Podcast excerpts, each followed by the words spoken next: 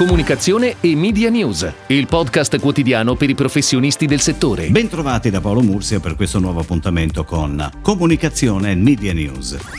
Apriamo parlando di premi perché una, Aziende della Comunicazione Unite, ha annunciato l'apertura delle iscrizioni a L'Italia che Comunica. Italia che Comunica è il premio dedicato alla creatività, strategia e risultati delle campagne realizzate dalle agenzie italiane. Il premio prevede 13 categorie, 5 premi speciali e un premio assoluto. La partecipazione è aperta a tutte le agenzie e alle aziende che hanno sviluppato campagne creative integrate in Italia. È possibile candidare campagne condotte tra il 1 luglio 2019 e il 30 giugno 2020 entro e non oltre il prossimo 11 ottobre. In via del tutto eccezionale verranno accettate anche le campagne realizzate tra il 1 luglio e il 30 settembre 2020, però solo per le attività che sono state posticipate a causa del Covid-19. Premiazione che è prevista il 1 dicembre.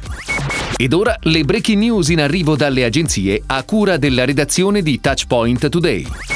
Jeep è da sempre il brand perfetto per superare ogni sfida. Il nuovo spot rimarca questo concetto mostrando proprio quelle sfide quotidiane che di recente molti di noi si sono trovati ad affrontare. Ma nessun ostacolo è troppo grande per ripartire, con un'auto che porta lo spirito Jeep nella vita di tutti i giorni ed è connessa alla nostra libertà. La campagna è stata ideata e realizzata dalla sede torinese di Leo Barnett, guidata da Maurizio Spagnuolo, sotto la direzione creativa esecutiva di Francesco Martini. La pianificazione, a cura di Starcom, prevede in Europa il TVC, l'autovoma e la relativa attività digital a supporto. In Italia la campagna è partita dando visibilità alla nuova Jeep Compass attraverso alcuni impianti selezionati nelle due principali città italiane, Milano e Roma, on air per tutto il mese di luglio.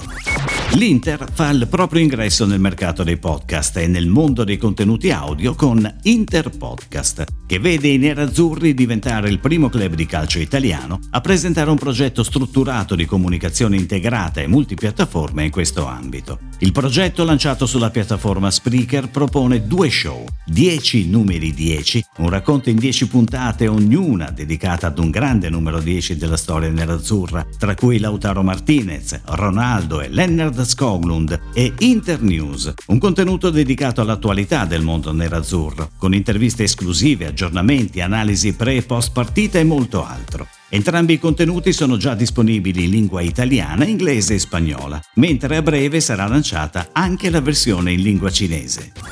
Tante piccole missioni, non solo virtuali, consentono di accumulare punti da tramutare in premi e prodotti omaggio da richiedere nella boutique Venchi più vicina. L'app di gaming Venchi Cioccolato e Gelato, ideata e sviluppata dal gruppo Atono, conquista sempre più utenti, tanto da registrare 16.000 download solo nei primi due mesi dal suo lancio. Disponibile per Android e iOS, l'app permette a Venchi di alimentare direttamente la relazione con i propri utenti, coinvolgendoli in maniera divertente e dinamica attraverso missioni, check-in e giochi che hanno il duplice scopo di far conoscere il brand e stimolare il drive to store. Dall'altra parte, tutta una serie di attività in app come survey e quiz rappresentano un utile strumento per conoscere al meglio i gusti, le abitudini e le preferenze dei clienti, incentivando in tal modo la fidelizzazione. Il neoeletto CDA di Corepla, Consorzio Nazionale per la raccolta, il riciclo e il recupero degli imballaggi in plastica, ha nominato presidente per il prossimo triennio Giorgio Quagliuolo.